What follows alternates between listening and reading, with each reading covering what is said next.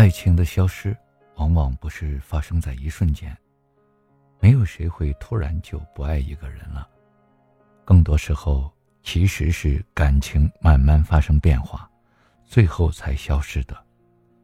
很多人不懂这一点，在爱情变淡的时候，没有意识到感情发生了变化，等到被分手的时候，才痛哭流涕的质问对方为什么不爱了，什么时候开始不爱了。他们不知道，其实枕边人。早就已经变了，只不过，他们一直沉浸在单方面以为的幸福中，感觉不出感情的变化。每一对情侣或夫妻之间的感情变淡，其实都会有一个非常明显的改变，那就是其中一方不那么爱跟另一方聊天了，理由总是最近比较忙。微博上有一个热搜话题，讨论的是。伴侣之间的分享欲重要吗？我觉得分享欲非常重要，因为亲密关系中的幸福感很大一部分来源于分享。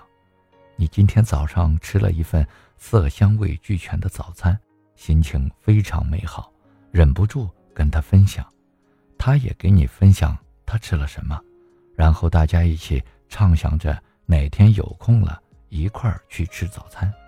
你今天早上在上班路上看到偶遇一只非常漂亮的猫咪，忍不住拍一张美照分享给他，顺便跟他聊一聊这只猫咪偶遇的奇妙故事，他也会给你分享路上的有趣见闻。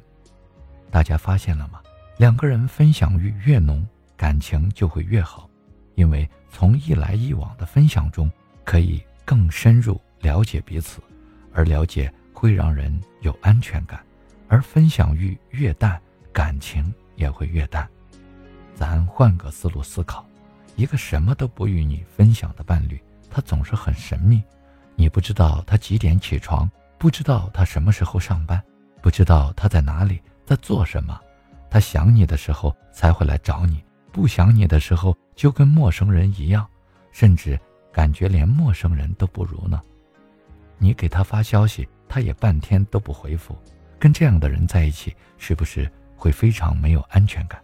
因为你对他什么都不知道，所以会对他有很多猜测，猜测慢慢就变成心里的刺，扎得你生疼。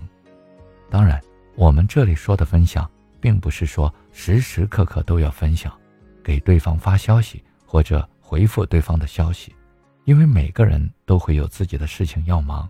都有自己的工作，任何人都做不到时刻回复，更做不到时刻分享，这都是正常的。只是说空闲的时候跟对方说说话，分享一下自己的心情，或者分享一下糟心的事等等。如果你要开始去忙工作了，跟对方说一声我要工作了，然后大家一起放下手机，投入新的工作。可很多情侣之间的问题。在于丝毫没有跟对方分享的欲望，开心了不分享给对方，难过了也不分享给对方，有什么新鲜事发生更不会分享给对方。还有一些人，他只是不分享给伴侣，但是他们会分享给别的异性朋友，就好像那个人才是他女朋友似的。很多情感的分叉点。就是从不再跟对方分享自己的生活开始的。刚恋爱的时候，大部分情侣都会非常主动的跟对方分享自己的生活，跟对方聊天，他们之间总有说不完的话题，有聊不完的天。然后慢慢的，两个人的感情变得越来越淡，由以前一天要发上千条消息，变成几百条，再变成十多条，再到后来的每天只有。寥寥的数条信息，过去每天都会有早安、晚安的问候，现在再也不跟对方说早安，也不说晚安。以前每天都会视频聊天，现在再也不视频了。以前每天都会很想念对方，现在再也不想念了。当你意识到对方不再愿意跟你分享自己的生活的时候，就要注意了。这个时候，他的感情已经变得越来越淡。他的注意力已经不在你身上。